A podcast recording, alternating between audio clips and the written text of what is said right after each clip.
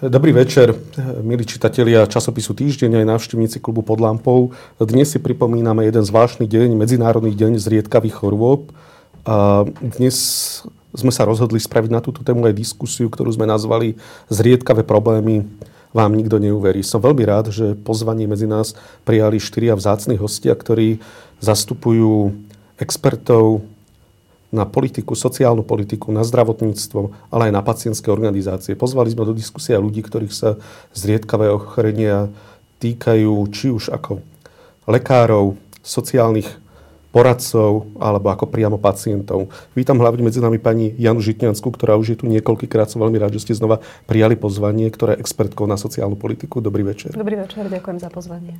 Pani Alžbetu Lukovičovú, prezidentku asociácie Marfanovho syndrómu. Dobrý večer. Dobrý večer, prajem pána hlavného odborníka Ministerstva zdravotníctva Slovenskej republiky pre lekárskú genetiku Martina Mistrika. Dobrý večer. Dobrý večer.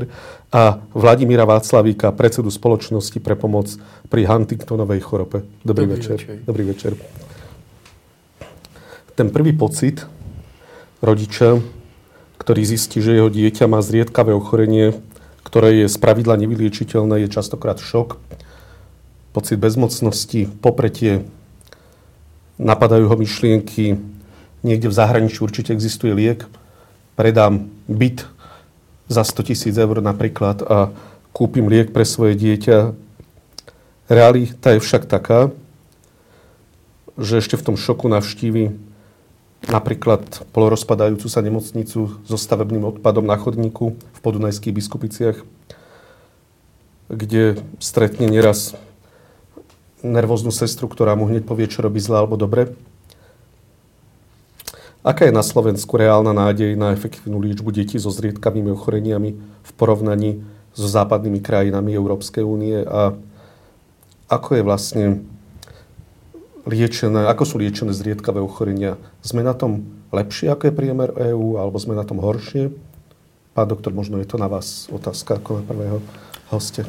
Je to ťažká otázka, ale pokiaľ si vezmeme zriedkavé choroby ako súčasť zdravotníctva, tak zriedkavé choroby a ich liečba a diagnostika sú na tom asi rovnako ako aj ostatné časti zdravotníctva. Ehm, sme na tom asi trocha horšie, ako je priemer západnej Európy, ale myslím si, že väčšina ľudí, ktorí s týmito ochoreniami pracujú, sú skôr nadšenci a snažia sa tento rozdiel čo najviac dohnať. V čom sme na tom horšie? Napríklad? Asi materiálne, to znamená, z toho potom vyplýva aj množstvo ľudí, ktorí sa tom, týmto choreniam môžu venovať.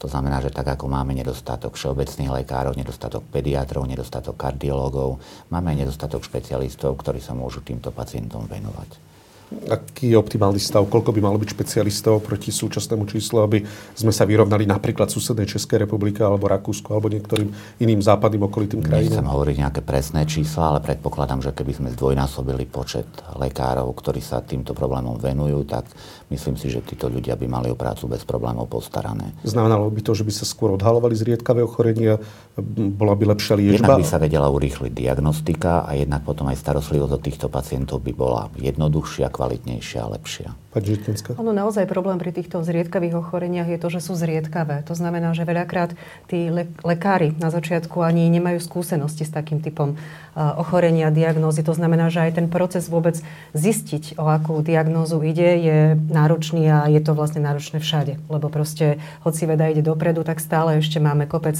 ľudí, ktorí nepoznajú svoju diagnózu, respektíve diagnózu svojich detí. A to je to, čo vlastne potom, budeme o tom hovoriť aj neskôr, sa premieta do tej kvality života tých rodín, kedy žiaľ mnohé predpisy, zákony sú nastavené na konkrétne diagnózy. Ako náhle tú diagnózu nemáte stanovenú, tak nemáte nárok na nejaké podporné opatrenie, opatrenie, nejaké príspevky. Čiže naozaj a tá cesta za poznaním tej diagnózy býva kľukatá a niekedy veľmi zdlhavá a niekedy s neistým koncom, že či vôbec sa stanoví tá diagnóza a či teda bude ten liek, ktorý pomôže vyliečiť sa alebo respektíve zachrániť život, udržiavať život s tou diagnózou. Na Slovensku žije približne 300 tisíc ľudí, ktorým je diagnostikované zriedkavé ochorenie a niečo cez polovicu až tvoria deti.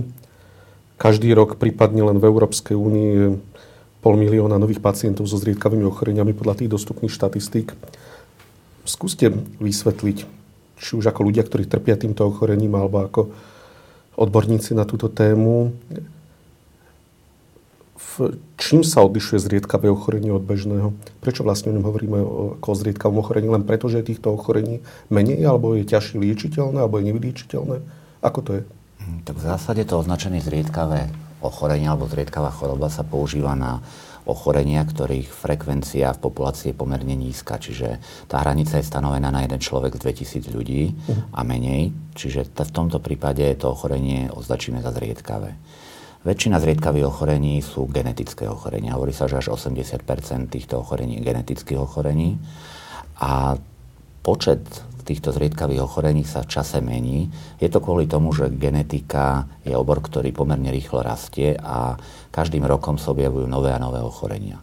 Čiže každým rokom vieme diagnostikovať viac a viac pacientov, respektíve vieme spresňovať diagnózu tým, ktorí ju ešte nemajú nejakým spôsobom doriešenú. Takže toto sú, to je asi tá skupina týchto zriedkavých ochorení. Patria tam potom ešte niektoré onkologické ochorenia, možno nejaké kardiologické ochorenia, prípadne nejaké zriedkavé ochorenia z iných oborov medicíny, ale tá genetika tam má asi prevahu.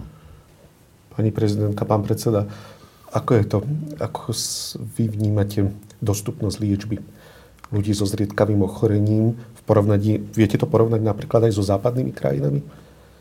Tak prvom rade ten problém, alebo keď tá otázka aj predtým bola, aký je rozdiel medzi teda pacientom so zriedkavým ochorením a s takým bežným ochorením, častejšie sa vyskytujúcim, je práve v tom, že je to, to slovo už zriedkavé hovorí, tí lekári nie sú s, týmto, s týmito pacientami, jednoducho nemajú skúsenosti. Čiže ja môžem povedať aj za ten Marfanov syndrom. Prídete k lekárovi, máte naozaj problémy srdcovo-cievné, oftalmologické, ortopedické, ale máte dve ruky, dve nohy, v podstate celkom dobre je, mysliaci je to človek, veľmi dobre by som povedala, vybavený. A teraz, ako kto vyšetrí mladého človeka k tomu spraví echo napríklad na srdiečku. Hej? To nespraví, alebo nepošle ten praktický lekár, nepošle toho mladého človeka, ktorý má naozaj, alebo mladého pacienta, ktorý má naozaj vážne zdravotné problémy, ale nepredpokladá sa, že on by mohol mať srdcovo vážne problémy, lebo a, e, po, pošle toho pacienta, keď je už starší. Uh-huh. Ale keď je mladý, tak tam, tam to hrozí, že pri týchto zriedkavých chorobách, ochoreniach, tí lekári, oni nie sú na vine. To nehovorím na adresu lekára, že je to ich chyba, ale jednoducho už za tým slovom zriedkavé sa vyskytuje to, že e, ten moment, že nemajú tie skúsenosti. Uh-huh. A to je dosť také nebezpečné pre toho pacienta so zriedkavým ochorením. A hlavne, ak môžem, povedzme už konkrétne povedať, pri tom Marfanovom syndrome, že tam sa musí komplexne ten pacient vyšetriť. Od očí, kostry, ortopedicky sa musí vyšetriť. Samozrejme, na, musí byť poslaný na genetiku. A to je ad jedna dosť náročné a v, tom, v tomto je rozdiel, teraz odpoviem na tú druhú otázku, medzi našou krajinou a povedzme západnými vyspelými krajinami, že tam už existujú centrá zriedkavých chorôb. U nás neexistujú na Slovensku? Ešte napríklad existujú, ale je ich veľmi málo. Uh-huh.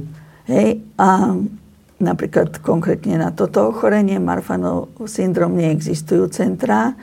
Čiže vonku už toho pacienta pošlu rovno na kliniku, kde je špeciálne oddelenie, kde už vedia, ako majú narábať, ako sa majú postaviť, ako ho majú liečiť. Toho. V krátkosti skúste ešte, kým pán predseda odpovie, um, Marfanov syndrom, čo to znamená, asi nikto Aha. z poslucháčov tento syndrom nepozná, alebo väčšina ľudí. som skočila. Nie, to je v poriadku, to je v poriadku, ale skúste ho popísať. Čo to aj z pohľadu pacienta, teda, ako, čo prežívate, aké máte zdravotné problémy. Ano. Lebo vás sa dotýka tento syndrom. Áno, áno, mňa sa to dotýka, našej rodiny. No, Marfanov syndrom je genetické ochorenie spojivového tkaniva. Uh, v podstate gen, ktorý vám zabezpečuje pevnosť spojivového tkaniva, je mutovaný, je poškodený. to číslo 15, ale to nie je podstatné. Ten gén tvor je, zabe, je zodpovedný za tvorbu bielkoviny fibrilín a fibrilín sa vám vlastne vám e, zabezpečuje tú pevnosť vo všetkých orgánoch, vo, proste v celom tele. Uh-huh. Úplne. Všade. Počnúc koža, srdiečko, cievy, proste všade. A v podstate ten pacient s tým Marfanovým syndromom je vlastne veľmi oslabený a vzhľadom k tomu, že tam nie je tá pevnosť toho spojivového tkaniva, tak naj, naj, taký, najvypuklejší znak toho pacienta je to, že tým pádom, keďže tam nie je tá pevnosť, tak ten, ten človek, to dieťatko, vyrastie veľmi. Hej, čiže väčšinou sú tí pacienti s Marfanovým syndromom vysokí, čo je veľmi pekné samozrejme. Sú štíhli, ale majú zdravotné problémy. Majú neviem, či už teraz to poviem, alebo snad neskôr. Je, je tam veľká hypermobilita klbov, uh-huh. hej, a takisto nie sú veľmi dobre vybavení svalov, sval, svalovým, teda um, problémy majú s očami, problémy majú s chrbticou, skolióza, kyfóza. Ako má prognozu toto ochorenie? Ako, prosím? ako má prognozu, alebo ako sa s touto chorobou žije? Uh, ako, to ochorenie je nebezpečné v prípade, že nie ste sledovaní kardiologom. Uh-huh. Pretože nebezpečné je ruptúra alebo prasknutie aorty. Tá aorta je vlastne najviac zaťažená tlakom krvi. V prípade aorta sa časom rozširuje, keď ten pacient sa jednoducho neprispôsobí svoj život tomu ochoreniu, tak je naozaj ohrozený na živote. pokiaľ vie o tom ochorení, tak áno, má podpornú liečbu. Vyliečiť sa nedá, ale má podpornú liečbu. Užíva beta-blokátory, aby sa tam ten tlak na, tie, na tú aortu znížil a rôzne teda iné podporné, takisto na plúca, lieky. Ale ako neexistuje liek, ktorý by toto ochorenie vyriešil zázračnou pilulkou. Rozumiem. Huntingtonová choroba, tá sa dotýka aj vás, vy sám ňou trpíte. Ako je to u vás, ako vás to limituje? No, nie, nie, ja, ja mám v rodine Huntingtonovú chorobu. A máte v rodine Huntingtonovú chorobu, pardon. Uh, Huntingtonová choroba, najprv asi poviem niečo o nej. Ona je takisto genetická, dedičná a je neurodegeneratívna.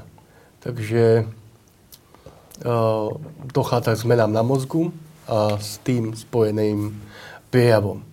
Uh, zmeny na mozgu sa objavia najdlhšie 24 rokov pred objavením prvých symptómov pohybových.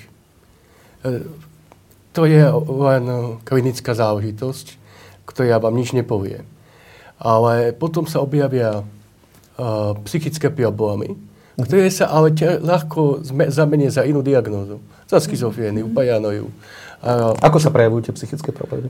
Ako hovorím, e, je to individuálne. Individuálne. E, môže tam, môže tam byť halucinácie, môže tam byť paranoja, schizofrénia, e, môže tam byť agresivita, to je veľmi častá, apatia, veľmi bežná vec, iritabilita. Je, nikto z pacientov, ktorí majú Huntingtona, nemá tak tie isté príznaky ako tí druhy. Takže u každého je to iné. Preto je ne, ne, absolútne nevyhnutné, aby uh, sme smerovali tých ľudí k jednému, dvom, trom špecialistom podľa možností.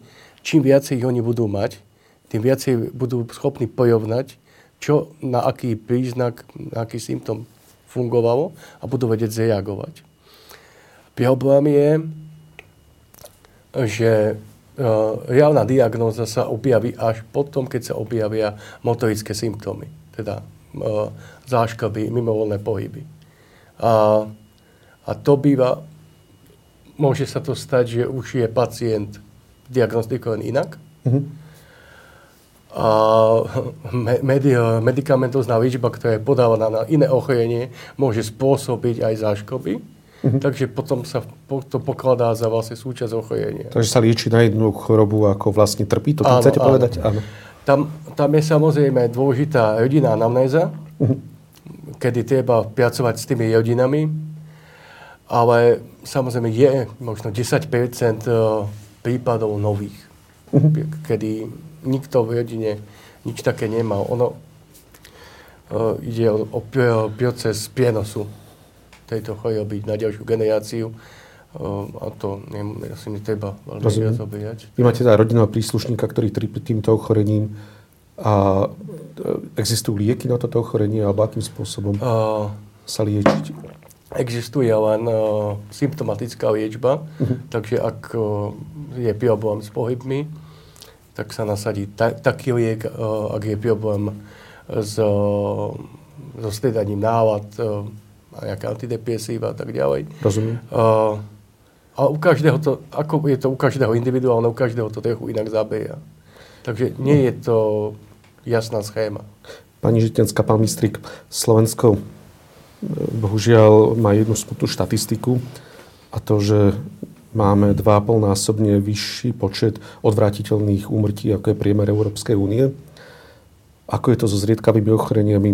Ako je to pri zriedkavých ochoreniach v tom aj tu platí, že je tá úmrtnosť 2,5 násobne častejšia, ako je priemer Európskej únie, alebo je vyššia, je nižšia.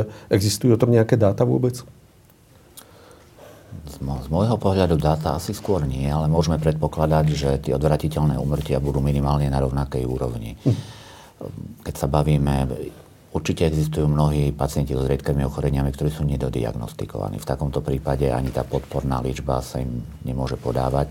Nie je to ešte liečba, ktorá by ich eventuálne aj aspoň čiastočne vyliečila a tam možno očakávať tie zdravotné komplikácie v ďaleko väčšej miere a v ďaleko väčšom počte. A aj u pacientov, ktorých tá diagnóza už postavená je, nie vždycky možno tá dostupnosť liečby je úplne ideálna. To sa týka asi všetkých odvetví medicíny a tým pádom aj tie komplikácie nemusia byť, no teda môžu sa objaviť v zvýšenej miere. Ja by som len potvrdila to, čo hovorí pán doktor, lebo naozaj problém, tak ako sme hovorili, je tá cesta pacienta vôbec za tou diagnózou. A aj keď je raz stanovená diagnóza, tak e, ja dostávam rôzne podnety ešte stále od ľudí, ktorí poukazujú na to, že ak by sa narodili, ja neviem, o 5 kilometrov ďalej, mm. tak v Rakúsku alebo niekde, tak by mali dostupnú liečbu. Mm. Zatiaľ, čo u nás ten liek je buď na, na výnimku, alebo proste vôbec... Kvôli cene, uh, pardon.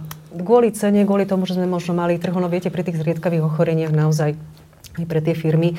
Je to vec uh, nejakého rozhodnutia sa, že či teda ten liek ponúknú aj uh, na kategorizáciu u nás alebo nie, lebo sa to týka malého počtu pacientov. My riešime toto aj s palčekmi, alebo teda ľudia nízkeho vzrastu, kde, kde sa snažíme presvedčiť toho výrobcu, aby prišiel a požiadalo kategorizáciu lieku Voxogo, ktoré by mohlo pomôcť pacientom s týmto ochorením tiež zriedkavým. Žiaľ, ešte stále sa to nedarí, na výnimku poisťovne nechcú ísť, čiže vlastne my vidíme stárnuť deti, ktoré, pri ktorých vieme, že ak sa im podá tento liek do nejakého veku, tak majú šancu mať kvalitnejší život. Hej, Koľko stojí sú... taký liek?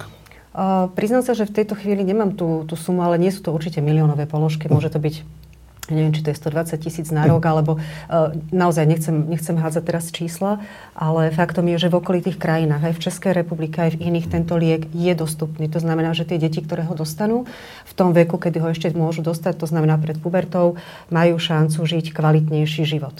A to je to, čo je odopierané veľakrát našim pacientom. A je to naozaj veľmi, veľmi také smutné zistenie, že, že fakt, ak by sa ten človek narodil len pár kilometrov mhm. od Bratislavy alebo od Slovenska, tak vlastne má šancu nie sa vyliečiť, lebo mnohé z tých, ako ste aj vypovedali, to nie sú ochorenia, z ktorých sa viete vyliečiť, ale sú to liek zachraňujúci život alebo proste zvyšujúci kvalitu. Predlžujúci a zvyšujúci kvalitu života. Presne Um, z toho počtu, ktorý som sa dočítal, um, zriedkavých chorôb 8 až 11 tisíc, to je taký dosť veľký rozptýl, tak v tých, tých štatistikách sa hovorí, že je len niečo cez 100 liečiteľných. Čo to znamená? Že na tie ostatné neexistujú žiadne lieky, alebo sa nedajú vyliečiť, alebo ako chápať tieto čísla? To by som možno bral za príliš pesimistické číslo. Znie to tak fatálne. Ale ja som videla jednu štatistiku, že 95% proste, že nemá nejaký liek, neviem, závisí či... Od toho, závisí od toho, ako sa k tomu postavíme, pretože čo rozumieme pod pojmom liečiteľné, respektíve vyliečiteľné. Mm-hmm. Keď sa bavíme, že väčšina z týchto ochorení je genetických, tak mm-hmm. áno, skutočná genová terapia, ktorá priamo ovplyvňuje vlastne genetický materiál, keď to tak zjednodušene poviem, tá je dostupná len pri niekoľkých zriedkavých ochoreniach. Mm-hmm. Ale v prípade, že sa stanoví správna diagnóza, existuje mnohé ochorenia lieky, ktoré, ako tu už bolo povedané, dokážu ten život skvalitniť. To znamená uľaviť od symptómov, zlepšiť parametre kvalitatívne, to znamená, tí ľudia môžu lepšie fungovať. Mm-hmm. Budú síce tieto lieky brať možno doživotne alebo veľmi dlhú dobu, ale ich kvalita života sa veľmi výrazne zlepší. Takže aj otázka vyliečiteľnosti, respektíve liečiteľnosti je troška diskutabilná uh-huh. a tam už potom dochádzame k úplne iným číslam, určite je to viac ako tých 100. Uh-huh. Existuje mnoho ochorení, kde pokiaľ poznáme správnu diagnózu, tak vieme hodne podaným liekom výrazne, výrazne zlepšiť kvalitu života.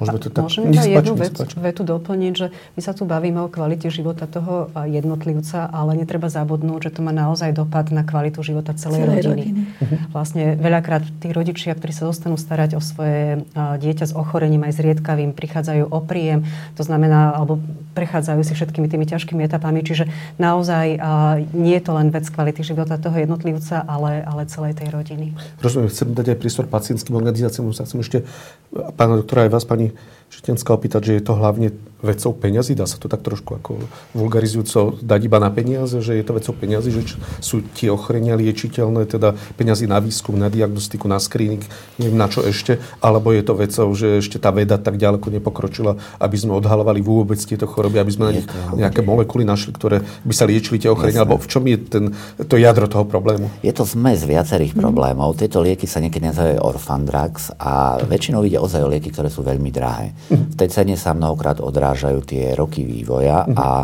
samozrejme tá cena sa musí rozpustiť v podstatne menšom počte pacientov, čiže to má vplyv na tú výslednú cenu.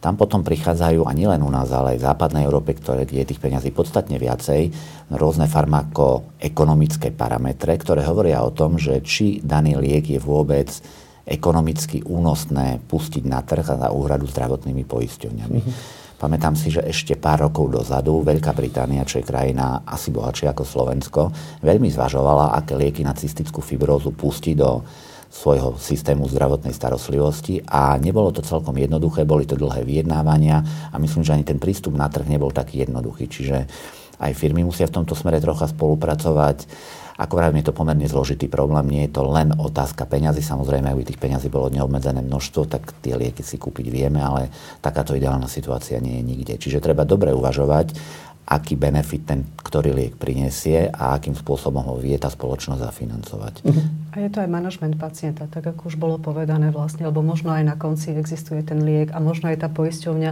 ho, ho bude hradiť, len problém je, aby ten pacient sa dostal k tej diagnoze. A to nám zlyháva. Áno. Nech sa páči, ako to s dostupnosťou To sa mi veľmi páči. páči. Pani Žitňanská, to ste povedali dobre. Ako dostať sa k diagnoze je naozaj niekedy veľmi dlhá cesta pacienta. Prečo? A aby som povedala úprimne, tak ak, ak to mám zase trošku ako, ako príklad povedať, pri tom Marfanovom syndróme sa k nej niekedy nedostanete. A bohužiaľ dostane, dostane sa k nej rodina až vtedy, keď jeden člen rodiny umrie. Odíde z tohto sveta, pretože mu praskla aorta a to je sekundová záležitosť. A napriek tomu, že ten pacient, áno, chodil s problémami k lekárom, ako som už povedala, je relatívne mladý. Tam, tam tie aorty, bohužiaľ, sú niekedy, tiež je to veľmi variabilné. Nie sú všetci rovnako, ako rovnak, s rovnakými postihnutými orgánmi, tí pacienti. Nie, u niektorých je tá aorta silnejšia, u niekto, niektorí majú zase častejší pneumotorax, to znamená ako plúcne problémy, hej, mm-hmm. zlíhanie plúc, práva, ľavá strana, alebo proste sú, viacej majú ortopedické problémy. Je to strašne veľká variabilita u tých pacientov, ale ako som už spomínala, najhoršie je to, že ten pacient s tými problémami kardiovaskulárnymi sa niekedy naozaj nedobehne do toho cieľa k tej svojej diagnóze a vtedy, vtedy je to proste pre tú rodinu sa musí vysporiadať s tým úmrtím toho člena rodiny.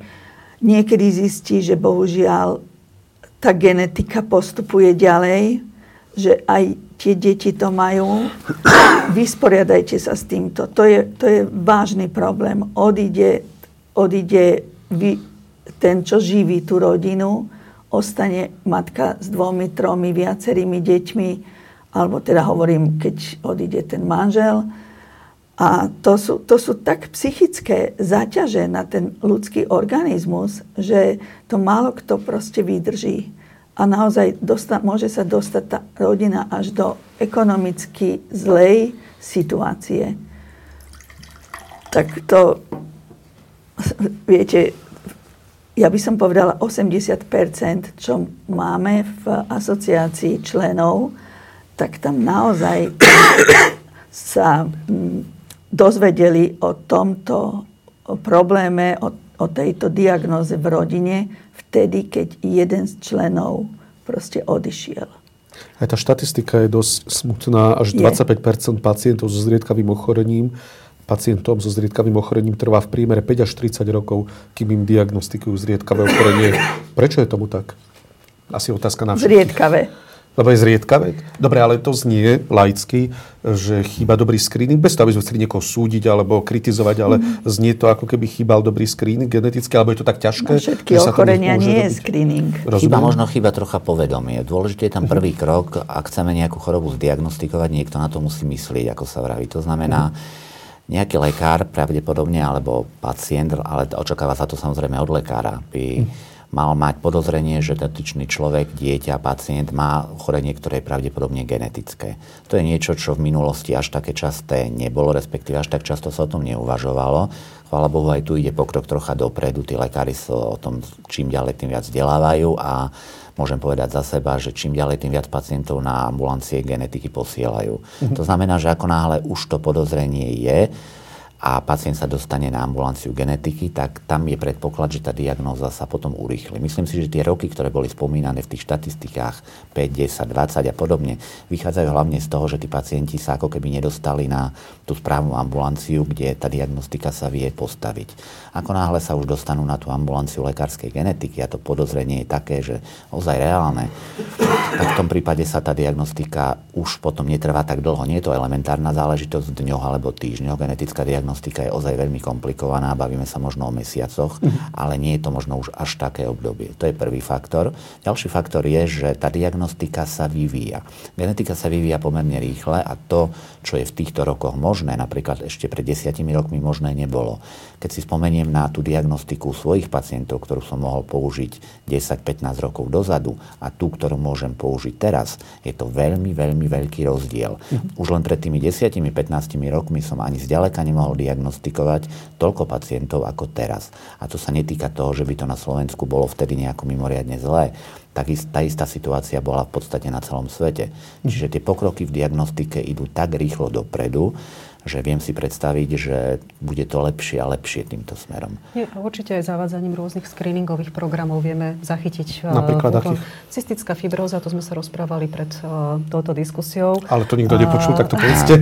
nepočul. To najhoršie, že čo sme sa rozprávali predtým. Áno, áno. Uh, čiže napríklad na cystickú fibrózu sa robí screening, to znamená, že vo veku vy budete vedieť lepšie, kedy? Až druhý až tretí deň života. Alebo druhý až tretí deň. A robia sa rôzne odbery späty krvi a, a, a, a tam sa vlastne dá zistiť zistiť niekoľko, niekoľko druhov. Ale to len nejakých 15 rokov asi, že? Alebo tak nejako... To no, pre cystickú 15, ale samozrejme screening má už dlhšiu, dlhšie obdobie. Pre, a toho času sa dá v podstate nejaké okolo 25 ochorení screenovať. Aj pri muskulárnych dystrofikov mám pocit, alebo no. teraz Spinálna svalová atrofia, primárna imunodeficiencia no. boli zaradené od nového roka, čiže ten zoznam sa rozširuje. Takže naozaj každým rokom, tým, že tá veda ide dopredu, tak našťastie sa darí aj takýmto spôsobom zachytiť včas.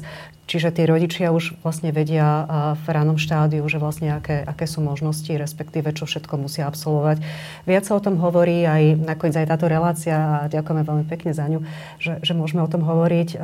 Tá informovanosť pacientov prostredníctvom aj pacientských organizácií je naozaj neuveriteľná, ako odvádzajú takú skvelú robotu, odbornú robotu podpornú robotu, že naozaj myslím si, že dlhujeme veľa pacientským organizáciám, že veľakrát suplujú aj ten štát.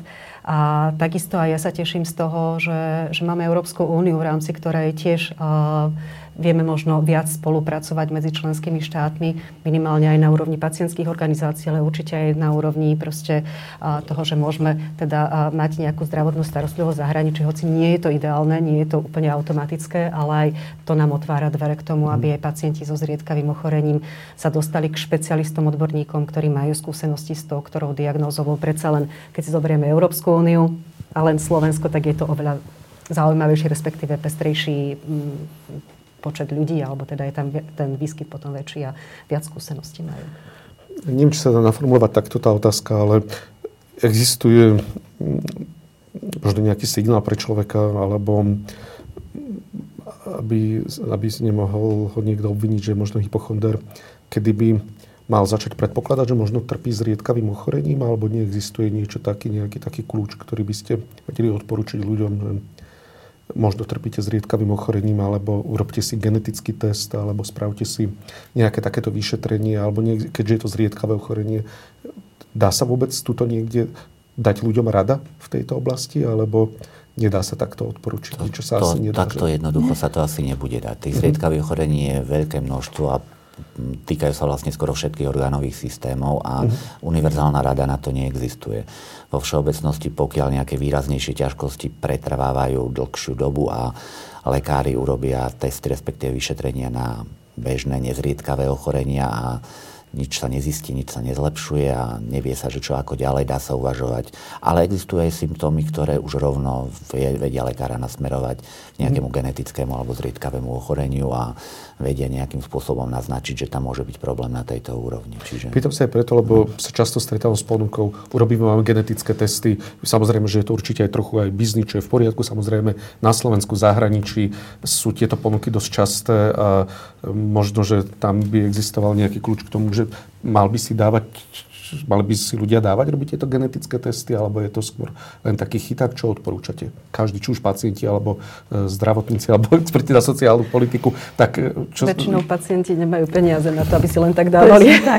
je to, no, dobre, tak ľudia, ktorí, nie, nie, dobre, tak nie pacienti napríklad, ale že človek z bežnej populácie, ktorému príde takáto ponuka, je dobré si to dať urobiť? Alebo je to zaujímavá otázka. Tam by som bol opatrný. To znamená, pokiaľ chceme riešiť nejaký konkrétny problém a chceme dospieť nejaké odpovedi, ktoré ktorá bude pre nás dobrá, zásadná a niečo nám povie, tak lepšie tieto rieš- veci riešiť cestou špecialistu. To znamená najprv konzultovať lekára, najvhodnejšie lekára genetika, ktorý má asi najväčší prehľad o tom, že aké testy sú k dispozícii. Hm.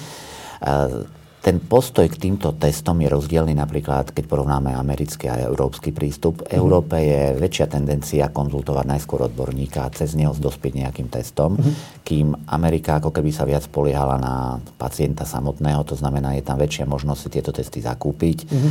a tak povedať sa výsledkom vysporiadať. Nie je to vždy dobrý nápad, na trhu je množstvo firiem, ktoré ponúkajú rôzne testy, človek riskuje, že si kúpi niečo, z čoho šťastný nebude, keď to tak diplomaticky poviem. Čiže, ale neodsudoval by som to úplne tým, že tá zdravotná starostlivosť je všade trocha problematická, limitovaná. To znamená, z každej krajiny počúvame, že lekárov je málo, na zdravotnú starostlivosť sa čaká, čakacie by sú dlhé. E, toto by možno bolo istým spôsobom riešenie, využiť aj takúto službu, ale vravím, bol by som v tomto smere dosť opatrný. Vy osobne ste si dali robiť tieto testy? A ešte keď sa o týchto testoch bavíme, testov je strašne veľa. Genetických testov sú tisíce. Áno, áno. Ale také, čo sa ponúkajú komerčne. Dal ste si niekto robiť takéto testy? Nie. Nie? Nedali ste si? Nie. CRP test. No, jasne, CRP test. To tiež záleží od rôznych ochorení. Hej, tie... Rozumiem. Asi nie sú úplne spolahlivé vo všetkom. Áno, Lebo oni sú dosť drahé, oni sú stovky eur. Sú drahé a tiež by som povedala, že rodina anamnéza v tomto veľmi dobre povie, či ísť na testy alebo neísť na testy pokiaľ tam nejaká tá rodina anamnéza je, ten pacient si na niečo stiažuje, tak ho už potom pošle ten lekár na tie testy. Hej.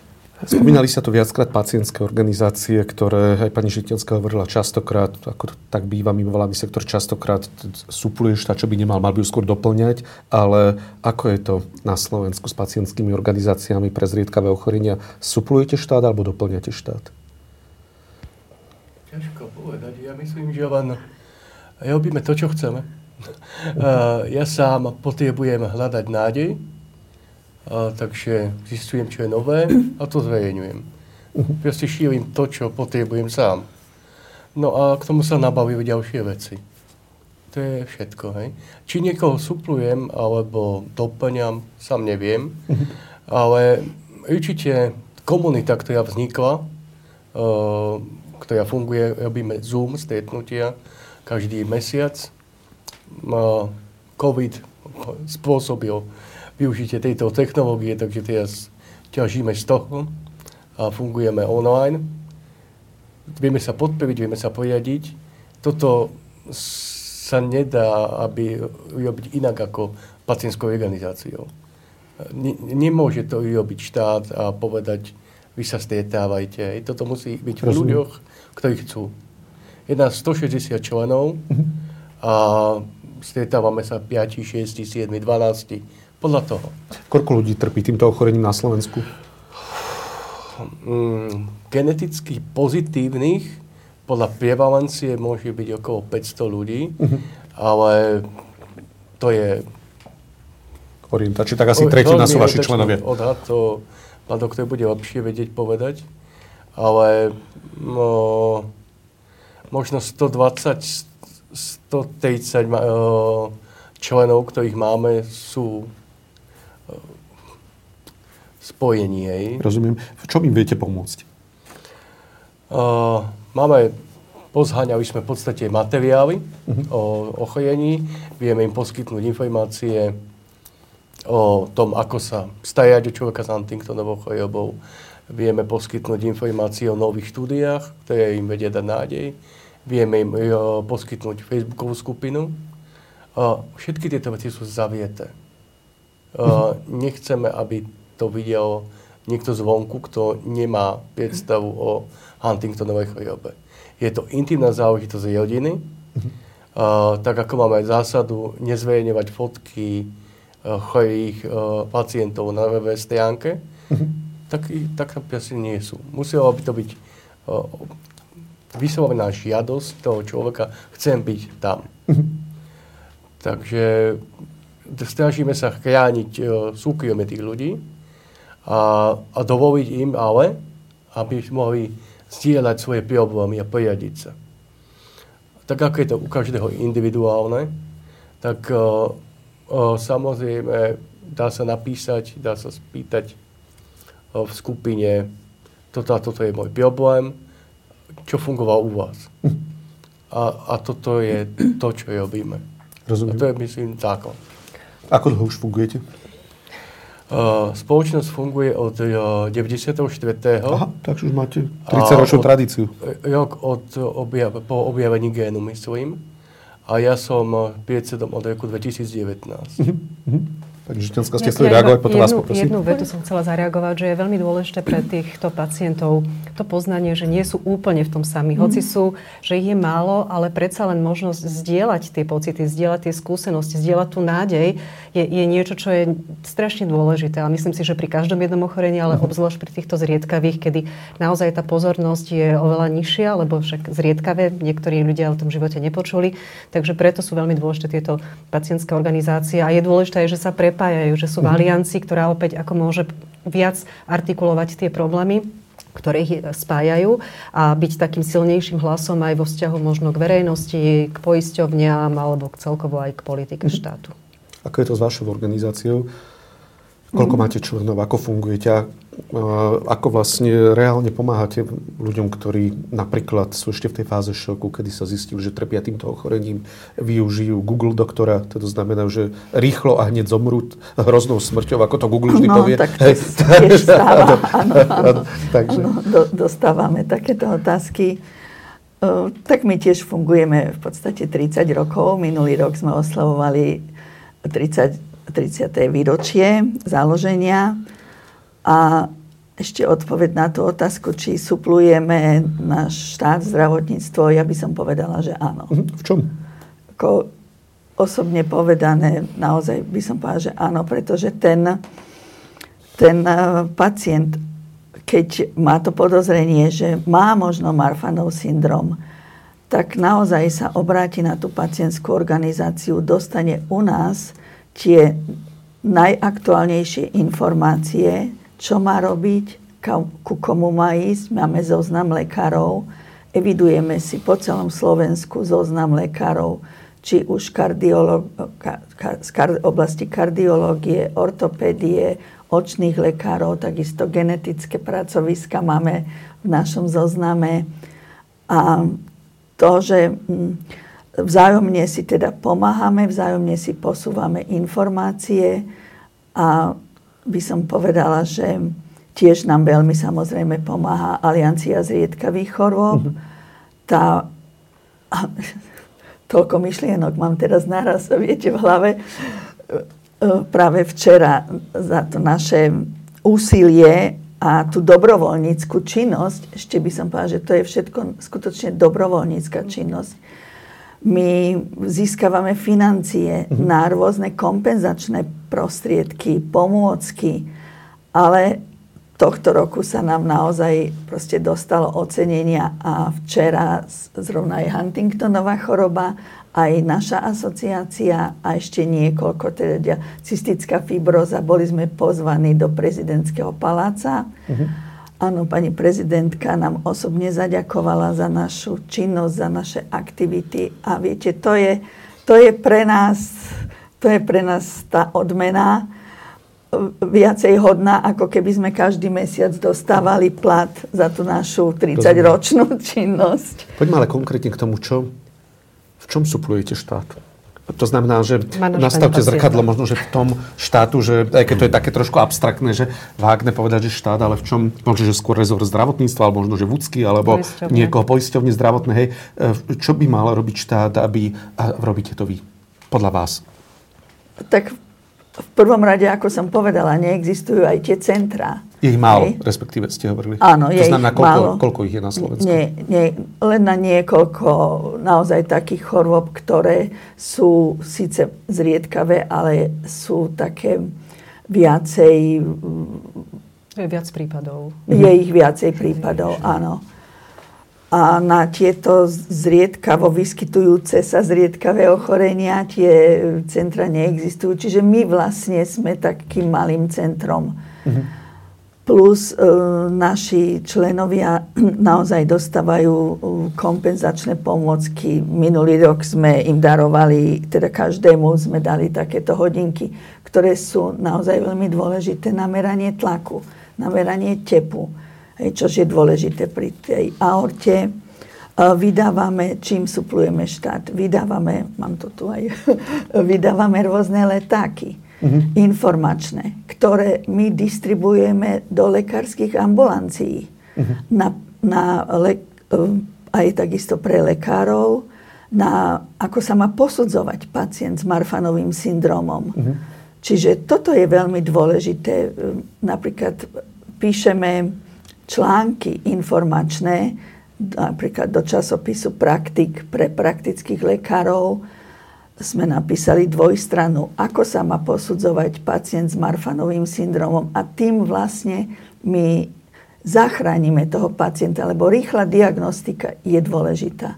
Dôležitá je tá rýchla diagnostika, rýchle odhalenie toho mm-hmm. problému u mladého pacienta, u dieťaťa, ktorý pacient napríklad s Marfanovým syndromom v puberte strašne rýchle vyrastie, tým pádom natiahne sa aorta a zle je.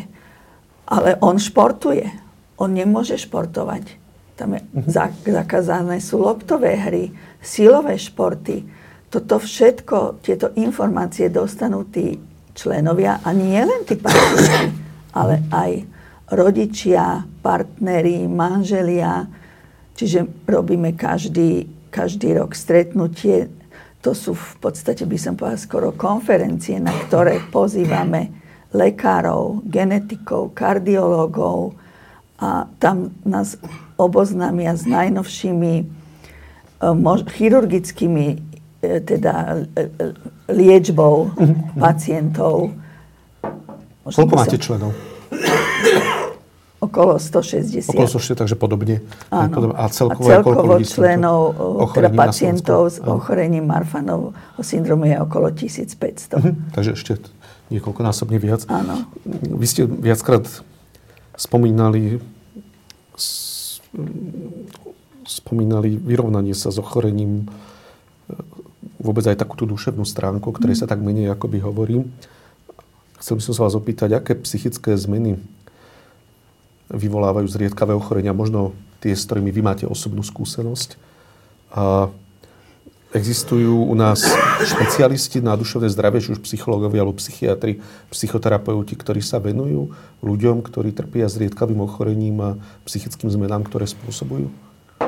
Tak e, existujú samozrejme aj spoločnosti alebo aj pacientské organizácie, ktoré sa venujú duševným chorobám, duševnému zdraviu. To áno, ale myslím špeciálne ale ľuďom so zriedkavými ochoreniami. Špeciálne so zriedkavými chorobami by som povedala, že v tomto tiež je veľmi, veľmi veľkou oporou sú pacientské organizácie, pretože to viem z vlastnej skúsenosti, keď príde člen, nový člen, ktorému, ja neviem, diagnostikovali Marfanov syndrom, alebo ktorému uh, odišiel člen rodiny mm-hmm. hej, zo života, tak tam, tam ten človek je uzavretý. Uh, málo komunikatívny, má pocit, že sa mu zrútil celý svet. Uh-huh. A v tom momente, keď príde do tej komunity, do tej skupiny, tej pacientskej organizácie, naraz vidí, pretože sa snažíme, aby tam bolo veselo, aby tam, aby tam sa ako bolo pozitívne, tak zistí, že vlastne s tým ochorením sa dá žiť. Uh-huh. Hej, dá sa dobre žiť. Nie ešte, je na to sám. Hlavne, nie je na to, nie sám. Na to sám pomôžeme si vzájomne a na druhý, tretí krát po dvoch, troch rokoch príde úplne iný človek. To, to skutočne hovorím pravdu z vlastnej skúsenosti. Tí ľudia tam proste vyrastú, e, spevnejú, zosilnejú myšlienkami a naozaj proste tie pacientské organizácie sú veľmi potrebné. Ako je to u vás? Vy ste rodinný príslušník človeka s týmto ochorením. Aký vplyv to má na vašu psychiku alebo na psychiku ostatných rodinných príslušníkov? Ona je, táto ochorenie devastačné na rodinu. Uh, ono je, detí sa, takže málo kedy v tých rodinách to nebýva jeden človek, ktorý je oddelený, on je chorý, ostatní sme všetci v poriadku. Tak, kedy je to býva tak, že si je to čo otec, mm-hmm. o ňo sa stará dceria, ktorá je pozitívna a ktorá vlastne vidí, kam smeruje ona. Takže ten, t- tá záťaž je neskutočná. Ale potom uh, partneri, ži- životní partneri, buď sa tie manželstva, lebo Huntingtonová choroba často priepukne v dospelosti, v produktívnom veku, Takže v podstate z ničoho nič ten človek sa zmení, mhm. je niekto iný, dosť pred diagnostikou, pred diagnostifikovaním uh, to celé partner nepochopí, rozvedú sa hej, a, a dôjde k katastrofickým veciam. Môže sa to stať. A povedzte o sebe. Ako ste to vyzvládli? Alebo ako to vyzvládate? Alebo nezvládate? Uh, ja mám šťastie, nešťastí a som tvedohlavý, tak ako môj otec. Takže keď o, o, Huntingtonova choroba ohrozuje môjho milovaného človeka, tak ja jej to vrátim a pokúsim sa ju likvidovať na celej planete. Takže to je všetko, ja som nazlostený človek, nič viacej. Hej. A budeme robiť všetko preto, aby som Uh, áno, nevyliečím ju, ja nie, ale som budem o tom hovoriť. Chceme to, potrebujeme to a to je všetko. Nehovorím, že som filantiop alebo niečo takéto. Ja sa snažím len pomôcť, premiať sebe a jasné, že výsledok, vedľajší produkt je, že sa pomôže ďalším. To je v podstate koleso, ktoré na seba nabaluje ďalšie a ďalšie aktivity a ľudia sa v tom vedia nájsť. No, ne, neviem to dostatočne opísať. Hej. Možno tvedohlavosť je asi to, čo mám po rodičoch a proste, keď sa niečo rozhodnem, tak tak to bude.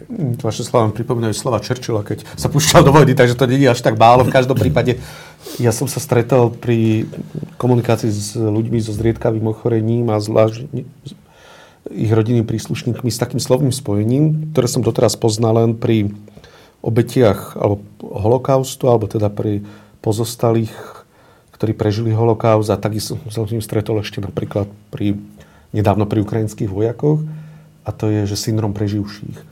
Čo to znamená syndrom preživších? Ako to súvisí vlastne s ľuďmi, ktorí trpia zriedkavým ochorením? Môžete pokračovať. U nás, u nás je to záležitosť bežná. Ide o to, že v podstate, poviem to na formou príkladu, mhm. čo je asi ideálne. Keď si predstavíte rodinu, čo je s tromi deťmi, jeden z, z rodičov má Huntingtonovú chorobu. A to sa ne, objavilo 5 možnosťou diagnostifikovania, takže deti sú v jazyku a následne na to sa si urobia genetické testy. A uh, dvaja budú pozitívni, jeden negatívny. Mm-hmm. Ten negatívny nebude chápať, prečo on, prečo on bol vybijaný a on neponiesie túto genetickú záťaž ďalej a prečo jeho milovaní príbuzní sú pozitívni. Je v podstate syndrom preživšieho. To je to, o čom sme hovorili. Ako sa s ním vyrovnať, s týmto syndromom? Lebo ľudia, preživší si Nedávno som sa s tým stretol na Ukrajine, preto aj to mám veľmi živo v sebe. Im je ako keby niektorým vojakom bolo ľúto, že oni prežili a ich priatelia druhovia zo zákopov neprežili Takto mi to doslova opisovali pred dvoma týždňami v Mukačeve. A je to tu podobné? To znamená, že im je ľúto, že oni nenesú to bremeno spolu so svojimi rodinnými príslušníkmi? Myslím, že áno. Je to podobné a ja som niečo podobné zažila, keď som bola, teda e, naša organizácia, pravdepodobne aj vaša, ste v medzinárodných teda, e, organizáciách začlenení, v teda strešných organizáciách. A bola som v zahraničí, myslím, že to bolo v Ženeve, kde bolo stretnutie európskych asociácií. A tam bola jedna dievčina, ktorá mi položila otázku, koľko mám rokov. Som jej povedala, koľko mám rokov a ona sa rozplakala a povedala, že ako to, že týkali sme si však po anglicky, že ty ešte žiješ a moja mama pred mesiacom zomrela. Čiže to je tiež istým spôsobom taký, ta, taká ubolená bola, hej, že to, to, to, to je nespravodlivé na tom svete, mm. že tiež máš tento syndrom, aj moja mama ho mala a teda ty si tu a ja nie, ale alebo teda ona nie, ja by som ale povedala aj na druhej strane, keď niekto niečo takéto zažije, tak napríklad mňa, ja som to zažila v rodine u súrodenca, ktorý teda náhle odišiel. A ja by som zase povedala, že niekedy, čo ťa nezabije, to ťa posilní. Čiže takisto, ako aj teda vy ste začali, ja som v tom momente začala tiež, akože vstúpila som do organizácie, do asociácie. Ja som ju nezaložila, ale teda v tom roku, v tom istom roku, ako teda odišiel zo života môj brat, bola z hodov okolností založená asociácia Marfanovho syndromu, takže som tam vtedy vstúpila a odtedy teda v nej pracujem. A tak si myslím, že ono nejakým spôsobom vás to aj posilní. Mm-hmm. Tu, to sa, ja nech sa páči. Rád, uh, títo ľudia, aspoň podľa môjho názoru, je dôležité dať im možnosť niečo urobiť. Niečo urobiť, čo by ich naplnilo a mali pocit, že aj napriek tomu, že oni sú vy, vy, vyčlenení z tej, z tej, toho prekriatia Huntingtonovej choroby, môžu niečo urobiť, niečo zmeniť. A mhm. to im môže pomôcť. To je taká psychická podpora. Takže ak sa mi niekto ozve, že ja som negatívny, ale mám niekoho v rodine, výborne, potrebujem od teba preklad niečo. To je jedno čoho, hej, ale proste niečo už vymyslím, aby som im dal robotu. Len tak. Mm-hmm. Okay. To je pekné. To samozrejme vyvoláva takú veľmi citlivú otázku zodpovednosti, aj keď to je prísilné slovo, možno etiky, alebo aj to je prísilné slovo, ani neviem najzlepšie. Založiť si alebo nezaložiť si rodinu, odporúčať mm. založiť si alebo nezaložiť si rodinu človeku, ktorý napríklad má tento gén a je prenášačom e, zriedkavého ochorenia, keď z toho, čo mu som porozumel, to môže byť aj vabank, že ho môže preniesť a nemusí pri niektorých ochoreniach.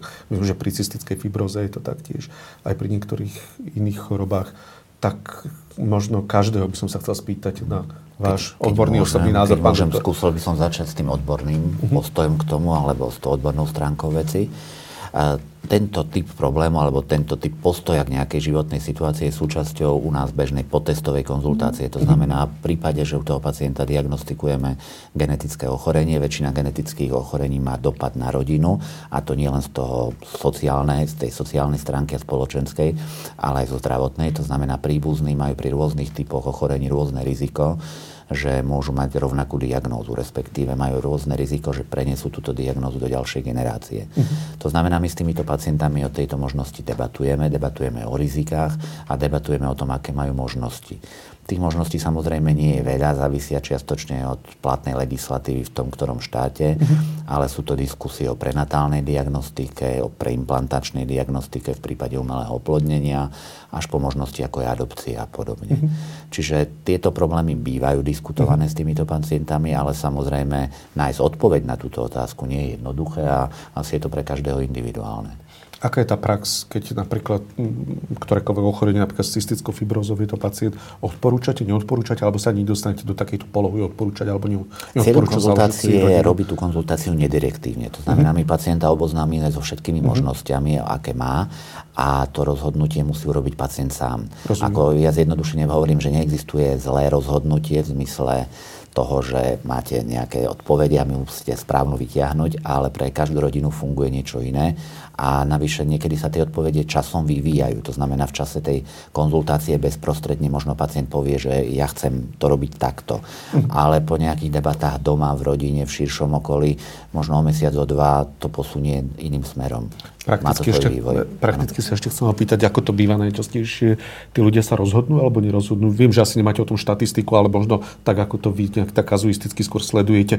Tak, Je to prísne individuálne. Závisí od typu ochorenia, od závažnosti ochorenia. Uh-huh. Sú ochorenia, kde tá rodina, povedzme, príjme to rozhodnutie, že možno tá kvalita života tým ochorením nie je až tak zasiahnutá, aby uh-huh nezvažovali ďalej. Napríklad taký príklad porucha sluchu genetická. To znamená, áno, je to ochorenie, ktoré je mnohokrát genetické, mnohokrát hrozí aj pomerne vysoké riziko prenosu do ďalšej generácie, ale mm je to ochorenie, ktoré je pomerne dobre riešiteľné, či už mm-hmm. operačne alebo nejakými načúvacími aparátmi a tá kvalita života nemusí byť vôbec nejako diametrálne postihnutá. Mm-hmm. Takže tam nejaké volania po prenatálnej diagnostike samozrejme nie sú. skôr na také ale...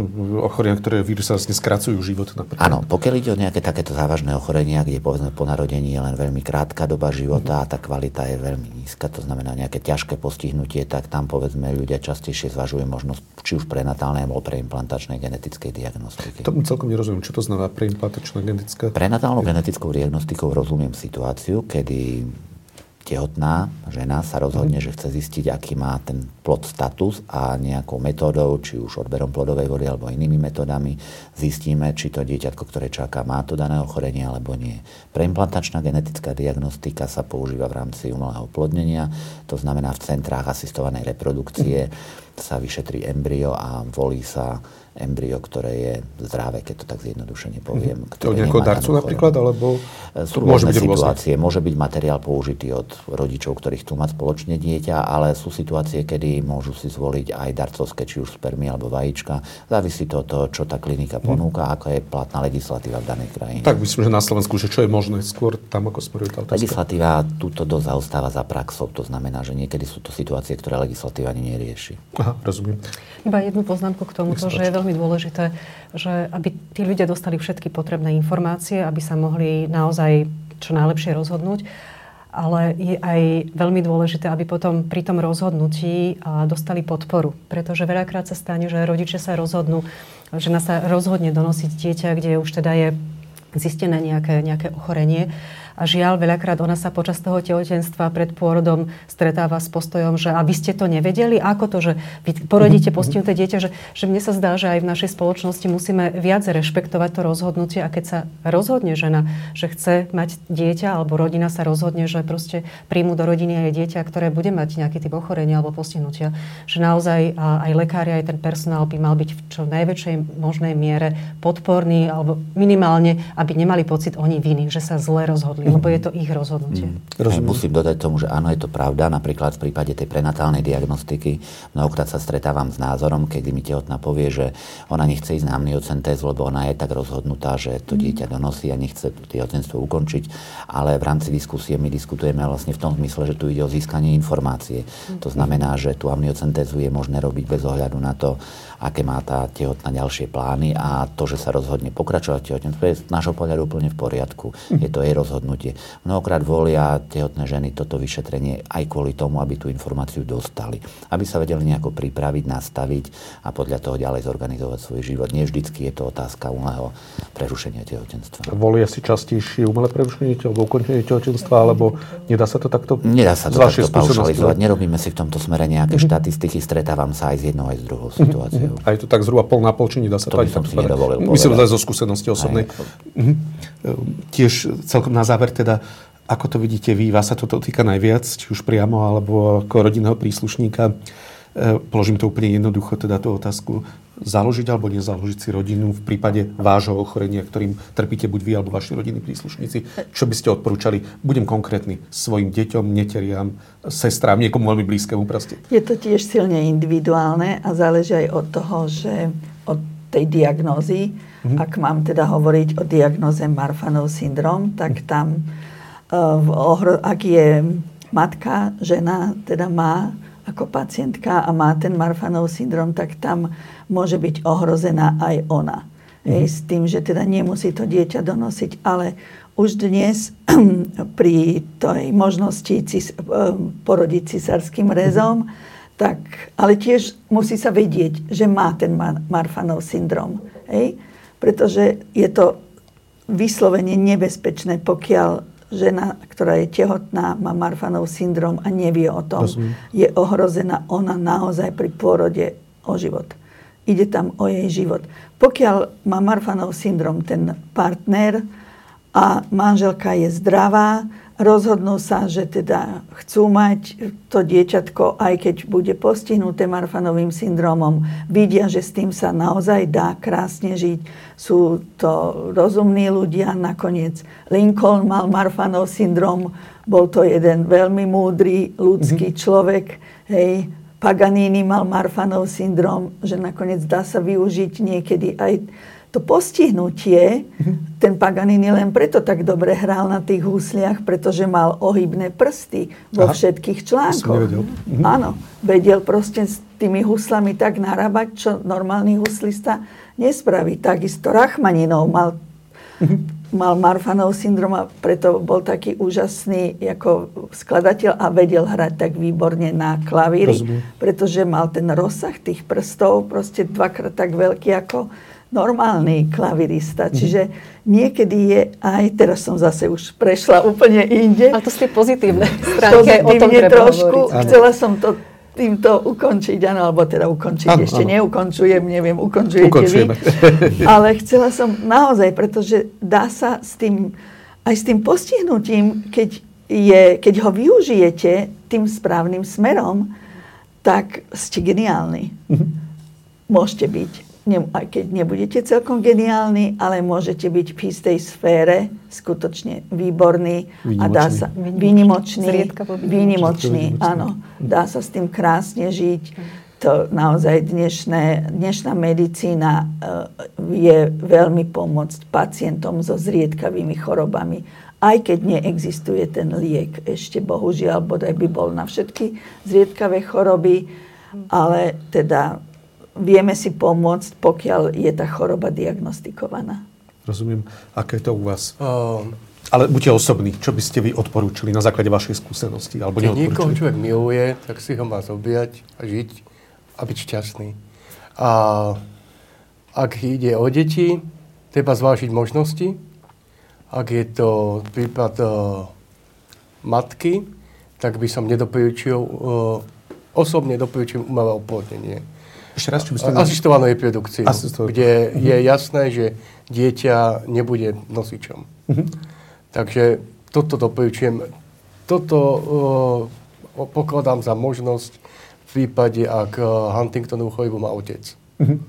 Uh, je to ešte ďalšia vec. Uh, keď sa prenáša uh, ochorenie z otca Mm-hmm. Stane sa, že dôjde k zvýšeniu počtu opakovaní a choroba je agresívnejšia a začne v skoršom štádiu.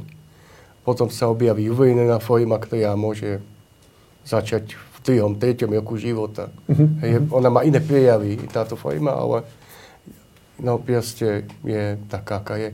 Ale určite to treba vnímať tak, že medicína ide dopredu, ja niekedy nestíham zverejňovať počet nových článkov o nových uh, molekulách, nových liekoch a nových veciach.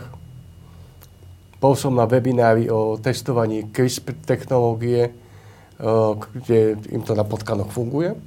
Pajáda. Takže za 10 rokov to možno bude liek. Mm-hmm. Možno nie. To vaše odporúčanie teda Áno. je takéto? Žite žite, tešte sa. Uh-huh. A to je všetko. Uh-huh. Ďakujem vám pekne, že ste prijali pozvanie do tejto diskusie.